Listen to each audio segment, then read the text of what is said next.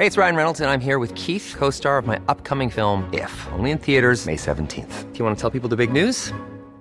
All right, I'll do it. Sign up now and you'll get unlimited for $15 a month in six months of Paramount Plus Essential Plan on us. Mintmobile.com slash switch. Upfront payment of $45 equivalent to $15 per month. Unlimited over 40 gigabytes per month. Face lower speeds. Videos at 480p. Active Mint customers by 531.24 get six months of Paramount Plus Essential Plan. Auto renews after six months. Offer ends May 31st, 2024. Separate Paramount Plus registration required. Terms and conditions apply if rated PG. It's the Wonkhe Show. No more sleeps. It's finally here. Team Wonkhe review, the review of post 18 education and funding. It's all coming up. I mean, the, the you know the immediate response from, from, from universities is is will be focused on um, sort of financial penalty of Augar and about the impact on, on teaching, learning, and research. Um, and the Augar review is quite clear that. Uh, it, it uh, the panel has kind of accepted the uh, latest report of the OFS on the financial uh, health of the sector, which,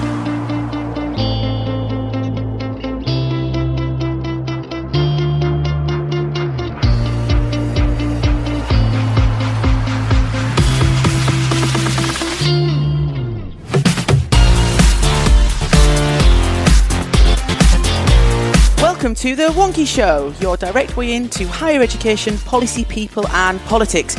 I'm Rachel Firth, and I come with the news that finally the review of post 18 education and funding has been published. Weighing in at 216 pages, the Augar Review, as it's known by its friends, has landed. And if you haven't carved out the time to read it as yet, don't you worry, we have. And in this episode, we're going to take you through the highlights, the talking points, and the key policy recommendations. As this is a special episode, our three guests this week are all from Team Wonkhe, forming the Destiny's Child of HE policy, if you will. So, around the Wonkhe campfire, we have editor Debbie McVitty. Debbie, what was your favourite page of the review?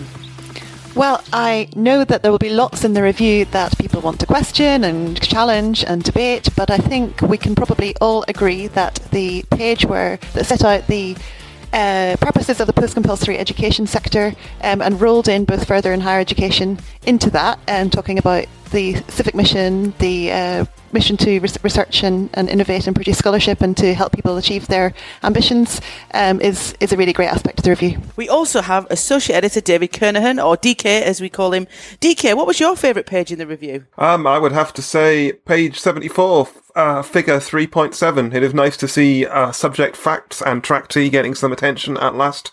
It's one of those tables that you initially look at and think, wow, this is really good information. But then when you uh, dig into it and you recall that the uh, definitions of the uh, uh subject uh, groupings for facts were changed in 2012 and the data is actually uh, from from 2016 uh, 17 and that all of the subjects are in fact mainly sorted by their old HEFCE uh, uh, price group, it doesn't actually really tell you anything. And finally, we have Wonkhe's founder and editor in chief, Mark Leach. Mark, what was your favourite page of the review? Hi, Rachel. Well, um, last night I had a surreal encounter with um, an official, a very senior official from the Department for Education, who called me about five minutes um, after sending the the Augar report uh, to to get to get my um, to get my view and, and ask, I guess, what you know, what the sort of tone of our coverage will be, and is there any questions that we had. Um, but as it's been mentioned, this you know, this, mammoth document um, was was just coming up on our screens, 216 pages, loads and loads of data, uh, and um, I was still reading it. I think I was on, I was still on the introduction section when uh, when asked about it. So I didn't have a lot of lot of detailed questions, uh, and so she asked me what I thought of the um, the front cover um, and the design and the fonts and the layout, um, which, as um, readers of Wonkhe may have picked up, is something that I do actually have a lot of uh, a lot of views about and commented on in the past. Um, but she was obviously feeling that um, the front cover, I guess, was was a bit ugly or Spartan. I'm, I'm not quite sure what, but I compared it favourably to previous government government reports. Um, the, the, the typesetting, I think, uh, in the overall report um, is, is pretty clear and easy to easy to read. But the front cover in particular. Um, avoids the problem uh, fall, fallen and the, the, trap fallen into by uh, similar similar things like the white paper uh, with a stock image that can end up having kind of weird uh, kind of a weird origin that doesn't really make sense. So the white paper um, a, while, a, while, back now had a, had a student that uh, when you reverse the image search was from some kind of Canadian college. Um, on it, it, it was kind of hard to understand why that was on the cover. So having avoided that kind of pitfall, I'd said, well, you know, it's fairly smart. It does what it does, you know, does what it says, uh, and doesn't get you into any uh, political hot water. So, congratulations. Which hopefully may be true of the whole rest of the review. So, around about 600 years ago, in February 2018, Mrs. May took to the floor at Derby College to announce a review into post 18 education funding. Expected report in the autumn last year, the report has very much been the victim of turbulent political times, being pushed back until convenient to release. In the interim, we've had leak after leak after leak about the contents of the report, but now it has finally landed. Mark, was this what we expected? Well, I think yes and no is, is the short answer. The long answer, um, let's let's let's get into. Um, a couple of things to say. It's um, the, the, report is, a, is, an advisory panel report, uh, as you say, commissioned by Theresa May for government review on post 18 education. And the government have, confirmed to us over the last couple of days that this review is ongoing. So this it, the review doesn't conclude with the publication of, of, of Philip Augar's review. Uh, Philip Augar's review is, is, is a kind of advisory report um, to the wider government review, which now carries on um, and will probably culminate in the spending review. So um, that's I just wanted to uh, to kind of to frame what we say around uh, around that. This is this is a kind of moving target for the next several months at least. In terms of the content, um, we it was widely expected that a cut to tuition fees would be recommended, um, and it does to 7.5k. Um, to, it, rebalances that or recommends the government should rebalance that with um, teaching grant um, targeted particularly at uh, subjects with good graduate outcomes and that um, have uh, of high quality and, and other things. So um, it, it, also recommends the kind of fr- the, the, the, the, freeze of tuition fees remain. So it does represent over five years, in, under its own analysis, about 11% um, cut to uh, universities, or, or, they would they would describe that as an efficiency, um, which is obviously uh, problematic for universities, but not pushing over the cliff edge kind of level. And I think most universities have, have kind of largely modelled for that. Um, it situates universities very much as part of a post 18 education tertiary system. Um, uh, with FE and HE serving different functions, but coming together at key points. And for me, it's it's one of the most interesting aspects in the previous government reviews that have touched on HE have, have, have been just so focused on things like tuition fees in isolation. And what's great about Augar actually is it really situates the question about how much university should cost to students and the taxpayers in the context of how much our whole education system should cost, both to deliver uh, and for the students that study there and graduates that pay back.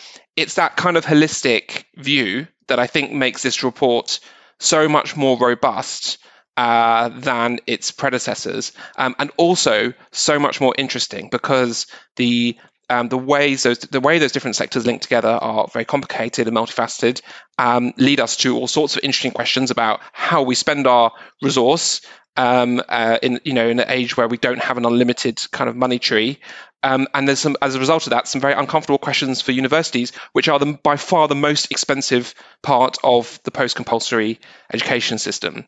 Um, and compared, compared particularly to, as it does repeatedly in review against further education colleges, um, they don't come out very well because they're spending, um, as Augar would argue, uh, too much money on subjects that don't need it, um, that don't have good enough outcomes, where further education colleges are being pushed to the pushed to the brink. So that's obviously a very big challenge to universities, but I think also makes the overall um, policy analysis and, and the recommendations that underpin it so much more powerful. There's a lot more to say about all those different issues, and we'll get into some of them today, um, and plenty more flowing through the site uh, as we speak. I wonder if um, I mean, the, the, you know the immediate response from, from, from universities is is will be focused on um, sort of financial penalty of Augar and about the impact on, on teaching, learning, and research.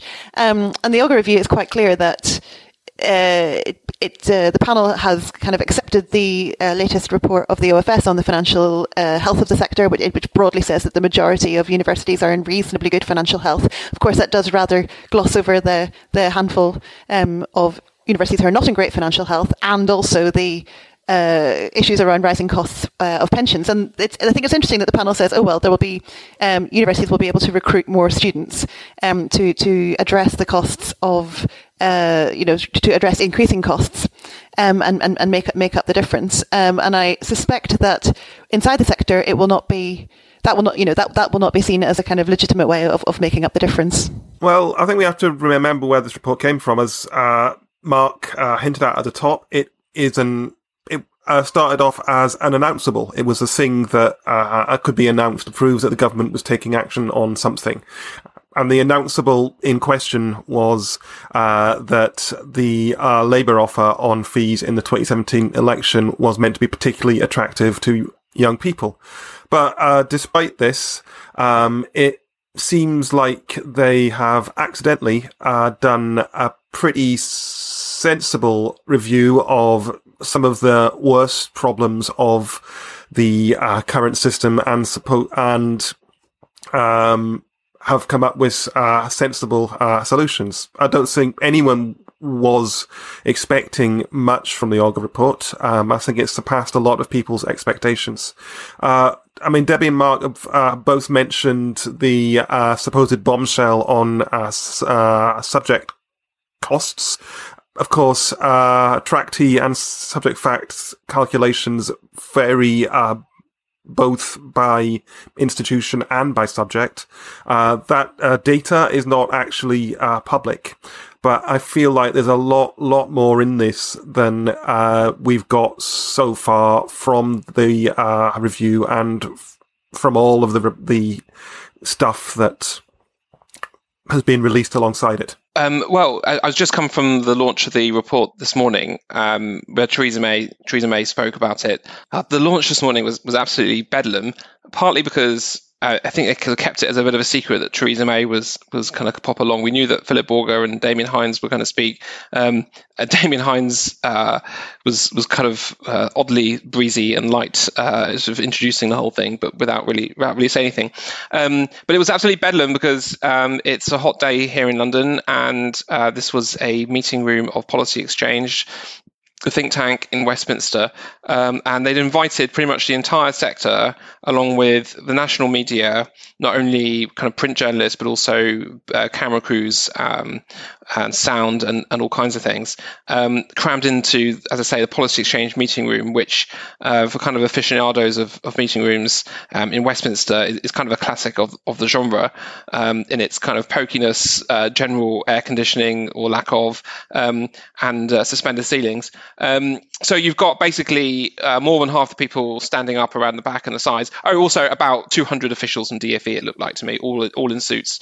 Um, some some of which worked on Augar, some of which were a kind of part of all the different ministers' entourage. Because Chris Skidmore was also there, um, and of course then you had uh, you had panel members uh, Edward Peck and Alison Wolf in in the front row.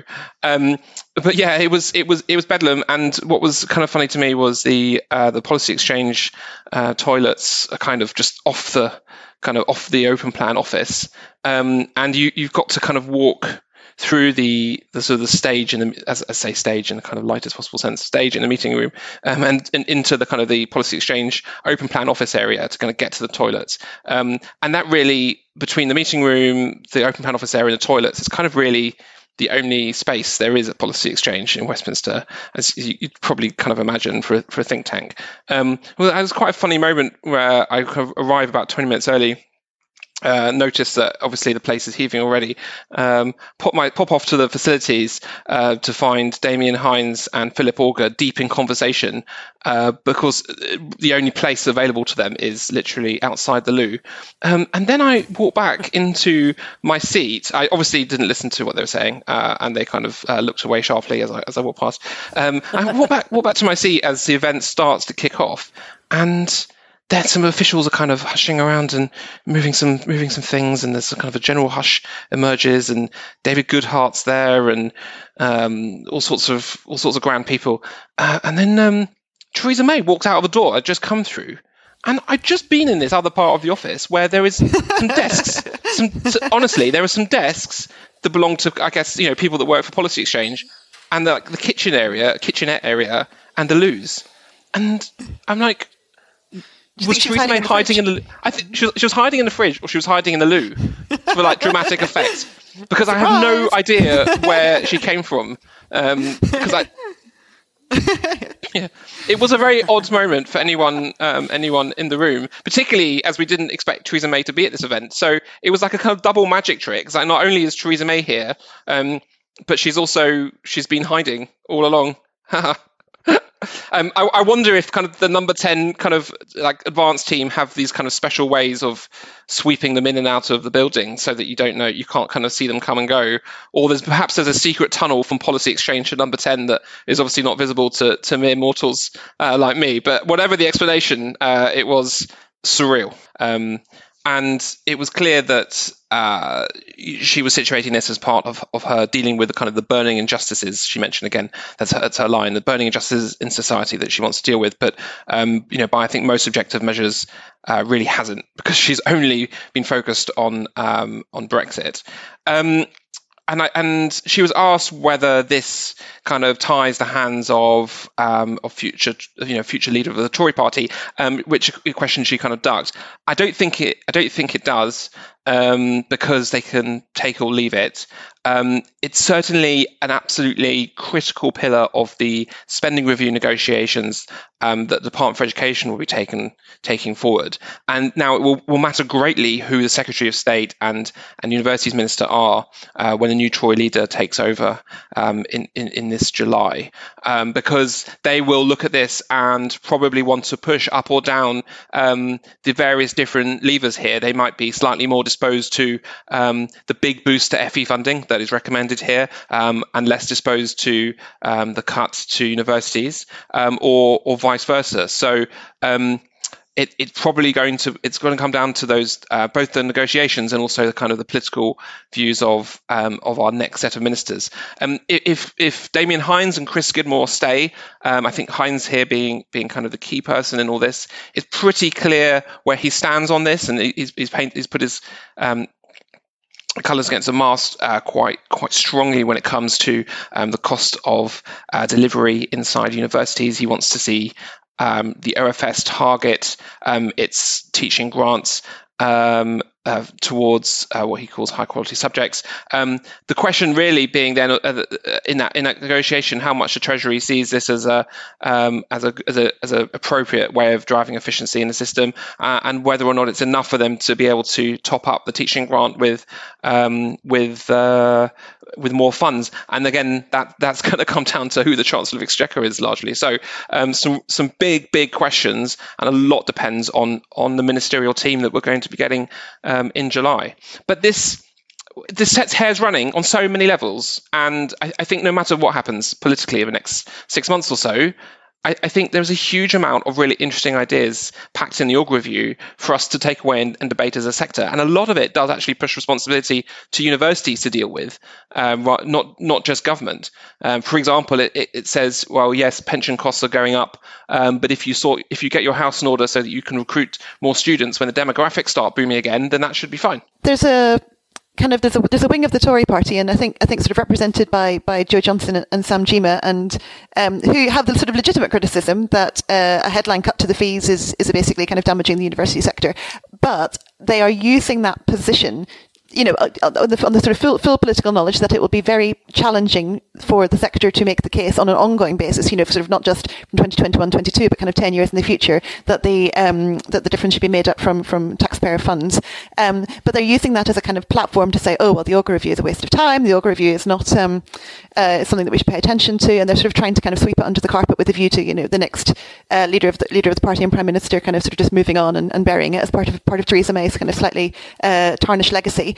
Um, and I think that would be really sad, actually, for, for some of the same reasons that, that, that, Mark's talked about, particularly because it's the real um, consensus built around the necessity of boosting and developing and repositioning further education um, as part of a, a, post-compulsory sector that meets the needs of everybody. And I think one of the kind of most uh, killer kind of points that the report makes is that although the number of and proportion of university students has been going pretty steadily upwards, the overall numbers of people in the general population studying at post 18 has been going downwards since 2010, and that's something that any leader is going to have to address in the future. Um, I just wanted to mention the responses from the two uh, previous universities ministers, which I think are interesting and, instruction, and instructive. So Jo Johnson has said, looks like Augar, as predicted, will destabilise uni finances, imperil many courses, and reverse projects from widening access.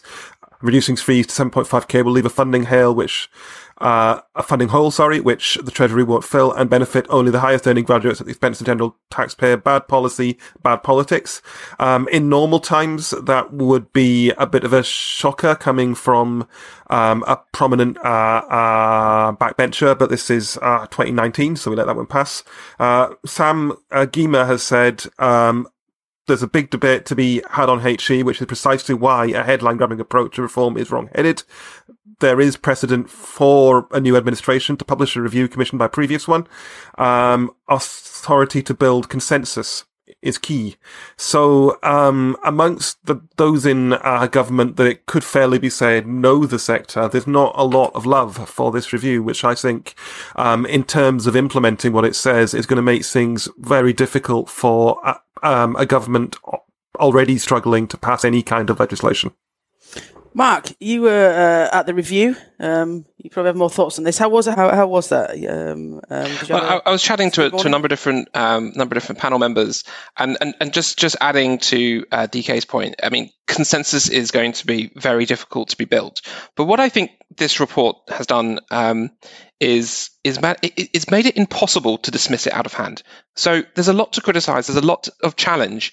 But what I think is, is, is kind of the triumph of policymaking here is that it's so serious and detailed and comprehensive that all those people that want it to be dead on arrival um, dismiss it as Theresa May's education funding policy review or whatever are basically out of luck because it's basically too high quality piece of work. And I was chatting to different members of the of the Augar panel um, this morning, and they they kind of backed up that that was a huge part of um, that was that was basically intentional because given the political volatility at the moment, they knew there's a huge risk about what, what's going to happen to it.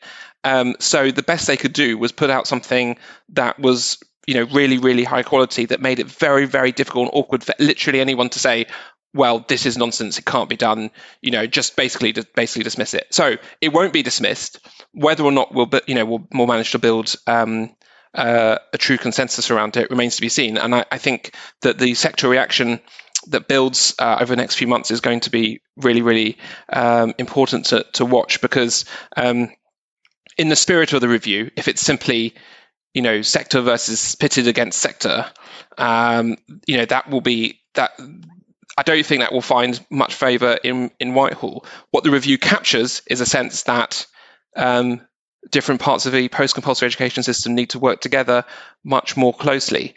And I think it would be a mistake, whether you're sitting in universities or in FE or in some other part of it, to say, no, I'm just going to try and protect my little slice of the pie.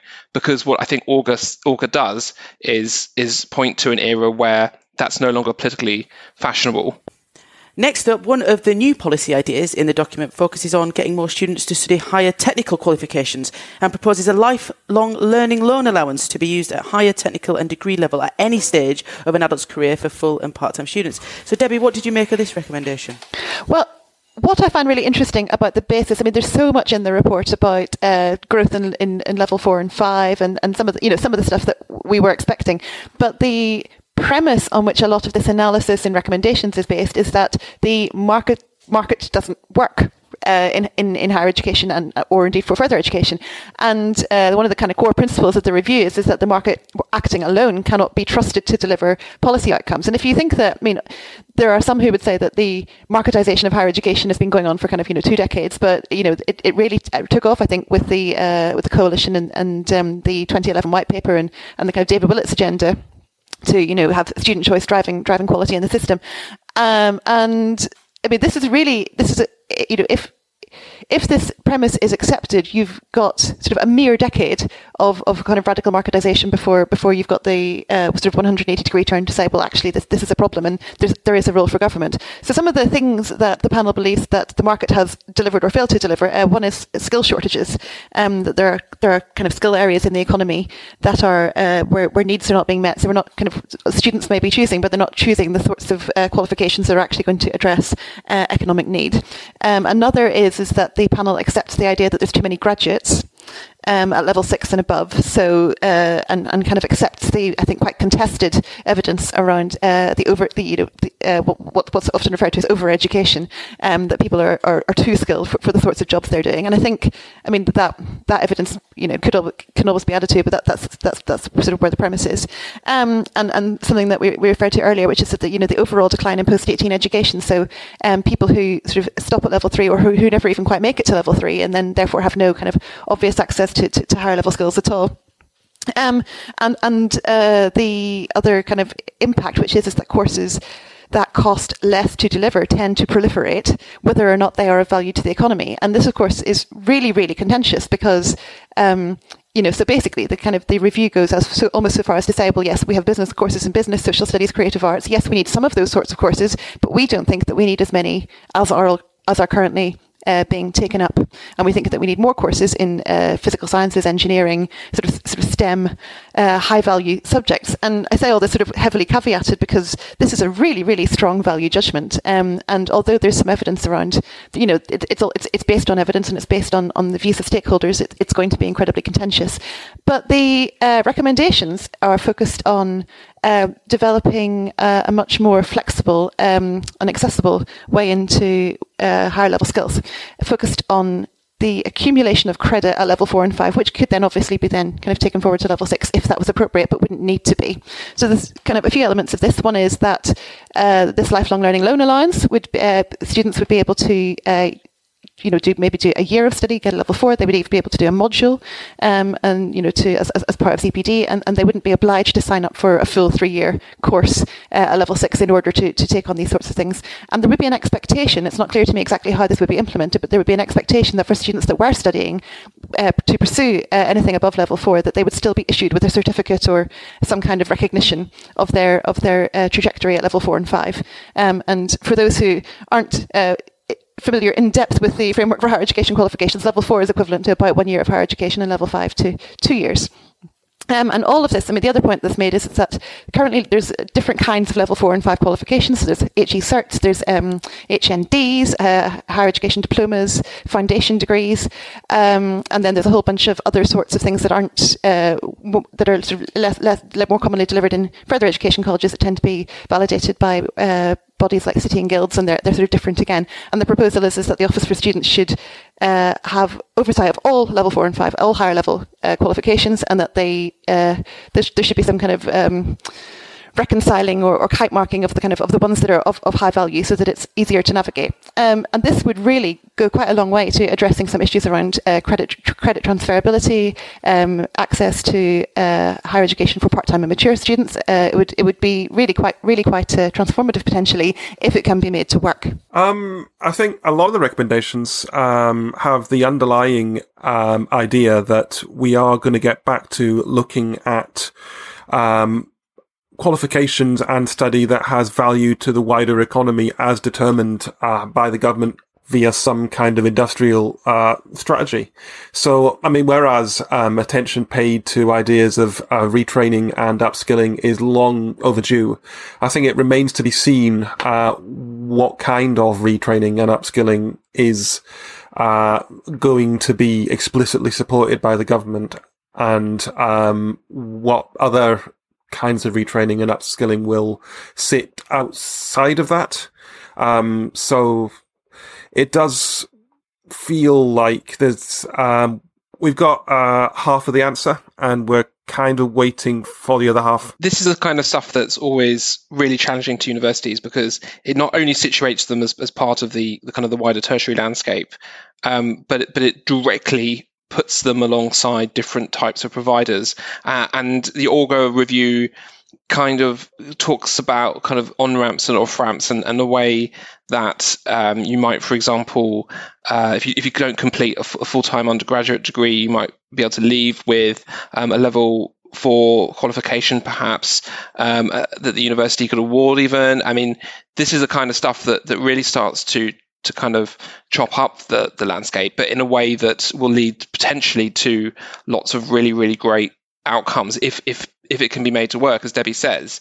Um, but it, it, it, also this, goes far beyond government policy making. It, it would take a huge sea change in um, universities' approach to working um, as, as part of that of that tertiary landscape with other kinds of providers, um, kind of encroaching on on their turf in traditional ways, but might actually deliver some more interesting kinds of opportunities for, for students. Next up, we talk about student finance. But before we get into that, I want to tell you about the Wonkhe Daily, our daily email briefing to keep you up to date with everything that's going on in higher education. It's delivered to your inbox at 8 a.m. every day, and you'll get all the essential information and analysis that you need in one place, helping you navigate all the twists and turns going on in higher education policy. And of all weeks in higher education policy, this is the one you need to keep bang up to date with, understand the implications of the post 18 funding review, what it means for you, and what it means for your institution. You can sign up for a 30 day free trial of our briefing service. Just email us on briefing at wonkhe.com. That's briefing at wonkhe.com. Or you can visit the website wonkhe.com forward slash plus. Right, next up, we're looking at what the review panel has to say about student finance, including fee loans and maintenance for students' living costs. DK, would you mind giving us an overview of this one, please? Absolutely. So this um, contained, I think, the biggest genuine surprise of the whole uh, review, which is um, a recommendation that would affect existing students and um, existing uh, graduates that are repaying their loan. Uh, the review recommends that uh, your uh, contributions repayments, as it were, your lifetime repayments are capped at 1.2 times the initial loan amount in real terms.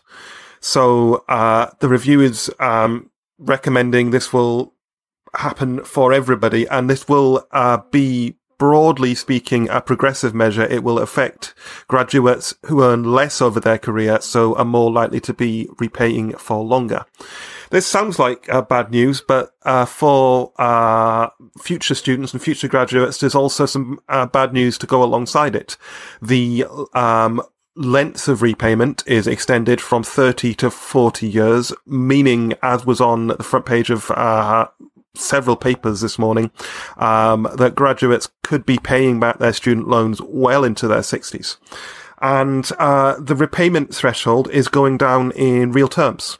So there is a reduction. If it ha- happened now, it would go down from 25k as it currently sits to 23k, which is round about the average income of an, a, um, a nun uh, graduate of a similar age range as graduates. Um, so that's actually not going to happen until 2021, 22. Uh, that will take the form of a, f- um, a freeze. So the repayment threshold will sit at the same level until then, by which point it will be worse the same as what, uh, 23, uh, as what 23k is now. So this, um, might sound like a little bit of a, a bad deal. There's a little bit of an extra silver lining in that the uh, real in study interest. So the fact that you're uh, paying interest at the highest available rate while you are studying, interest is accruing on your loan. That will go. Um, so uh, the loan balances will track inflation only. They will not include the commercial range of interests. Uh, so this is um, in terms of fee loans particularly, but also uh, the, the overwhelming majority of graduates will also have uh, maintenance loans. Um, and we're interested to hear what happens to them.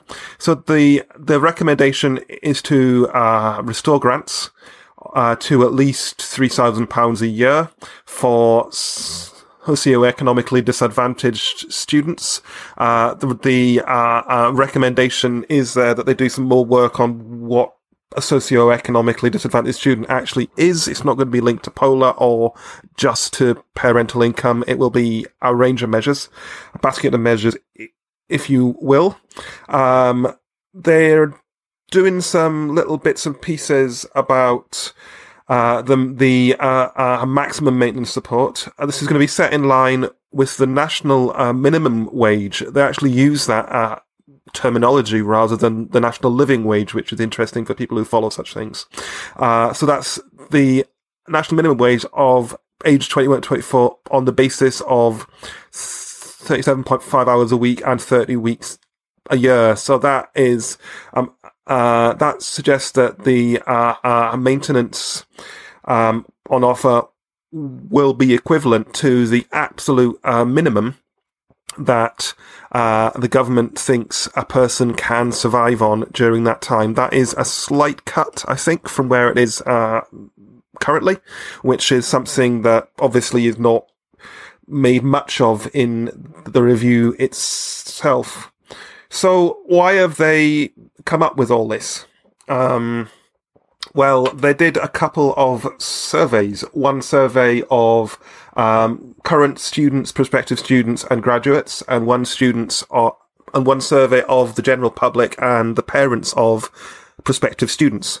Um, and these two surveys, which have just been published alongside the report, along with a bunch of other stuff, have had a huge impact on the way these recommendations have been set up. Uh, one of the general public in particular has got a, quite a small value for N, a little over a thousand, and included only 131 um, parents of prospective student, which strikes me as a little bit low. Mm, indeed. Mark, what did you make of all? Uh, what, do you make of this? Um, well, I think it's element of the report. It's an interesting, um, it's an interesting package, but it, what it, it it's kind of good as DK um, eloquently describes. I think it, it's kind of good in some ways and bad in other ways, but also it's still really complicated. Um, and there's a suggestion that they could rebrand um, the, the scheme, call it kind of graduate contribution scheme or something like that. But we're still talking about the same levers moving up and down, um, which leads to the same kinds of misunderstandings about um, how the system work. Um, and this is just kind of moving moving the dials around um, again, in, as I say, ways that are good and bad. There are still lots of unknowns there about about some of these, and, and I think a, a lot will come to light over the over the coming days. But for example, um, on on maintenance grants, it's it's not exactly clear. As DK says, they, they don't know which measures um, it, uh, should be used to to account for the means test, um, and it needs further study. But the overall cost of uh, the reform looks kind of worryingly worryingly small. So uh, it looks like uh, they're they're thinking that this would be these would be these return for only the um, the very most disadvantaged uh, students, which of course most people would uh, would welcome, in that they they're the people that need most help, but um, could well be um, a far cry from the um, 41% or so that got the full maintenance grant um, uh, when um, it was abolished a, a, number of years ago. So um, that's going to be a really interesting debate and, and, and kind of speak to probably again the question of what the what ministerial priority will be. You know, do we target our resources on a small number of disadvantaged students, um, or do we try and make a, a, sweeping change and, and give maintenance grants to as many as pe- many people as possible?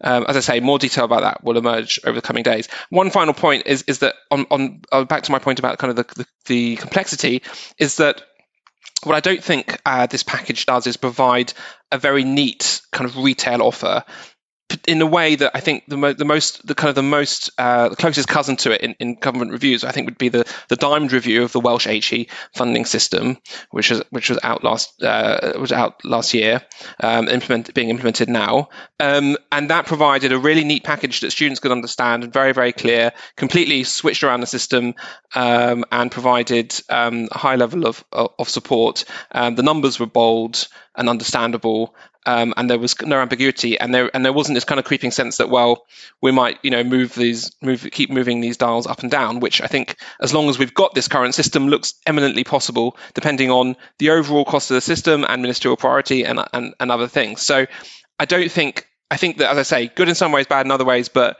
we're left with, I think, the the the, the one of the most fundamental problems with the current system in, that still no one's going to understand it, and the government could well keep changing it. I uh, I think what's kind of important to recognise about this is that it's the panel has obviously looked at the uh, ruling of the Office of National Statistics about the way that student loans are treated in the national accounts and the fact that the taxpayer now has a much more visible stake. You know, that the, the, the, taxpayer subsidy is, is now recognised upfront rather than at the back end. Um, you know, that's so actually one of the intentions of this, and I think there's going to be this, this huge tension between the, the urge to provide a retail offer to students to kind of capture back the youth vote, um, not necessarily to out Corbyn Corbyn, but to but to at least kind of uh, send a message that uh, you know the, the, the, Conservative Party and the future Conservative government wants to wants to support your your aspirations, um, and the wider kind of taxpayer uh, sense of we actually some of this DFE research said, well, yes, we, we, would, we would actually like students to pay more back in, in the round because we think, we think that's fair and reasonable. So uh, I think that the politics of this will get pretty crunchy pretty quickly. Um, and what, and if, if anything sticks around, I can imagine that the, the reintroduction of maintenance grants, I mean, nobody can disagree with that. Everyone thinks it's a marvellous idea. But some of the stuff around um, uh, repayments and uh, and uh, thresholds and stuff is, is, is, going to kind of roll and roll and probably end up as a as a fudge. And of course, it's uh, no one knows exactly what the system will cost because the methodology for calculating it doesn't exist yet.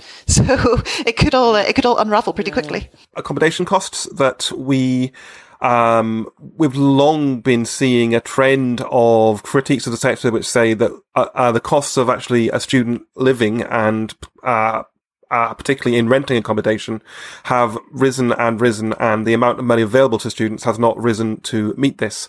Um, a long time ago, I asked Sam Gyimah um, if he felt that maybe we should start actually gathering uh, data on uh, um, accommodation costs at a national level, so we could start to understand where the problems were. And he told me, no, it's not really a problem for central government.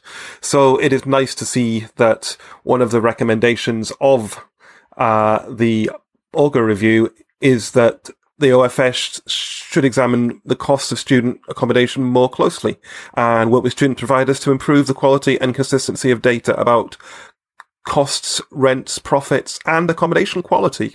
So that's uh, certainly a fun thing to look forward to for us all. One of the ones that jumped out for me was the uh, the proposal for a minimum um, entry uh, entry requirement. So it had been leaked in the press the, the kind of idea that you need three Ds to enter university. Now, then, then a couple of days ago was, was briefed heavily that this wasn't in the review, but then sort of half is and half isn't. So what what it does is um, it say that say that there's there's kind of a lot of merit in that idea. Um, but um, and the government should intervene to do it. Um, basically, if if the sector doesn't get its um, house in order on uh, on admissions, so it's it's sort of not explicitly proposed, but doesn't doesn't kill off the issue by any means, um, and uh, is likely to kind of run and run and run and run.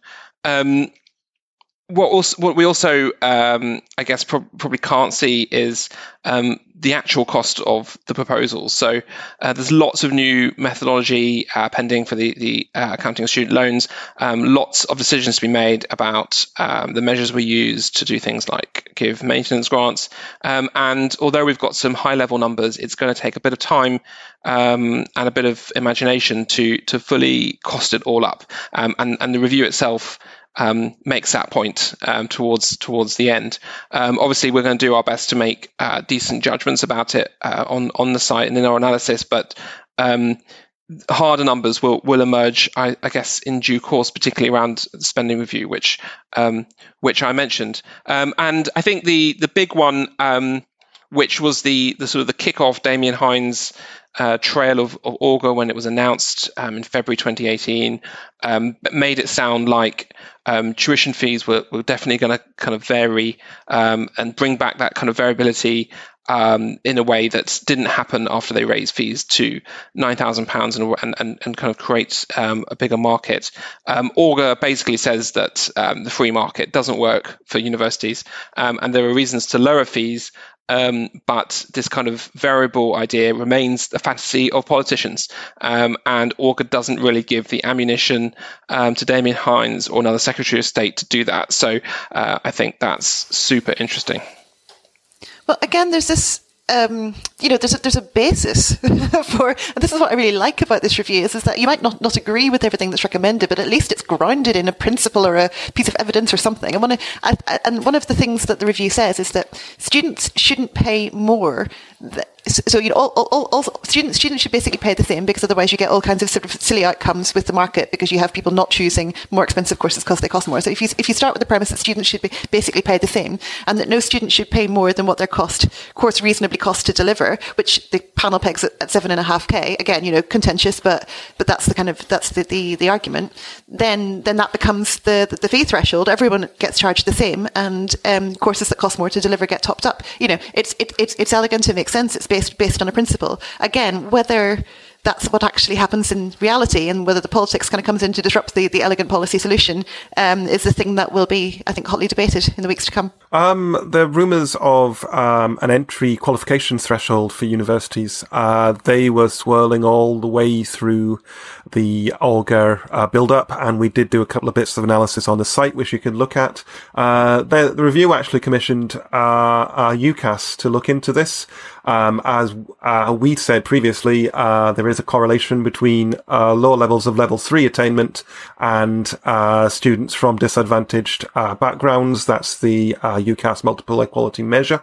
Um, so uh, broadly, the recommendation is that it's not something they want to put in place at this point because it would be an example, as they say, an example of social engineering and a breach of the concept of fairness uh, that does not fit comfortably within a meritocratic ed- education system, which is pretty strong language. But still, uh, they come back to the idea of targeting number caps on courses offering poor value for money, uh, which I guess in terms of um, retention, in terms of graduate earnings, uh, uh, both immediately and longer term.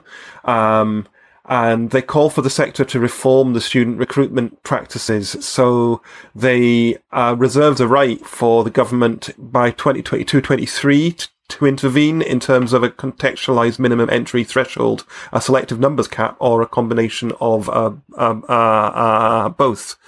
So even though they've not put the cap on yet, uh, they reserve the right to either do a numbers cap or to uh, have a, a minimum entry threshold for HE, which is something where I expect to see a lot of lobbying activity to take place. I think that um, what Augar does is start a huge conversation about the post 18 education landscape and universities' role in it.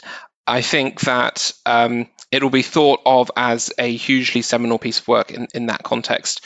Um, my prediction is that a number of the recommendations will get adopted as government policy and implemented in some way over the next few years, particularly the things around um, fees, funding, maintenance, and and FE.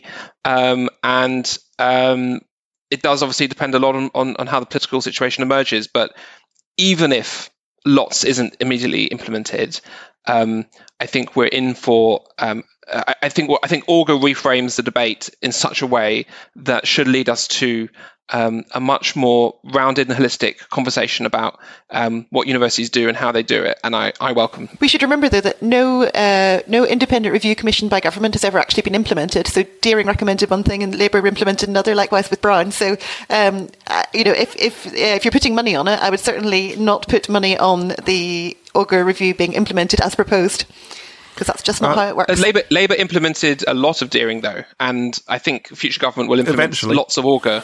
Um, I'd, I'd be. I'd, it's clearly not going to be taken kind of completely in the round, but um, I'd be amazed if different bits of it don't end up in in policy over the next couple of years. But that's actually the advantage of this review. I mean, every other review that we have mentioned. I mean, Brown, uh, Dearing, even back to uh, uh, uh, Robbins, um, it was set out as a complete set of recommendations that ha- have to be implemented together. I mean, we've seen this more recently in Wales with Diamond, um, and this review uh, uh, doesn't say that. It's uh, kind of um, a pick and mix review that there are a number of clear problems with the current system. This review sets up a number of ways to address them, but it doesn't say you have to do all of them to make it uh, make sense overall. I think it will be seen uh, longer term as a sensible review and as one that uh, tidied up a lot of problems with the uh, Higher Education and Research Act that we pointed out at the time.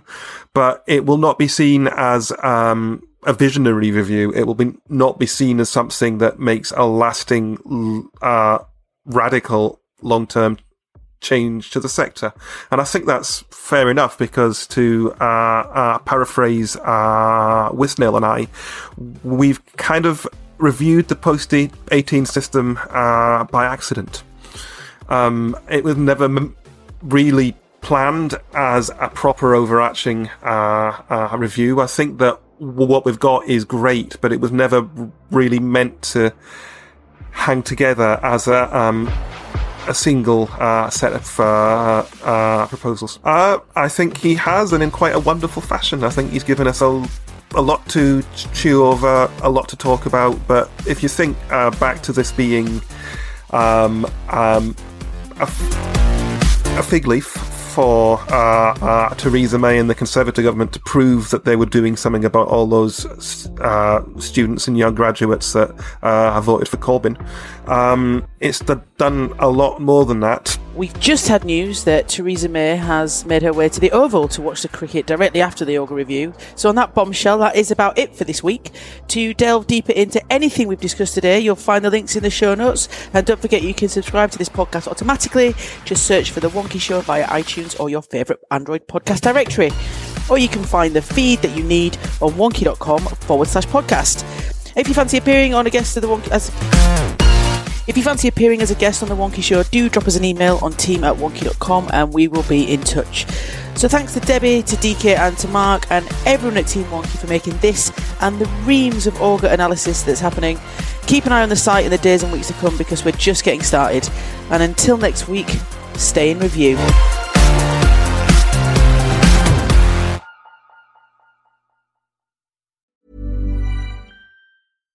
Support comes from ServiceNow the AI platform for business transformation.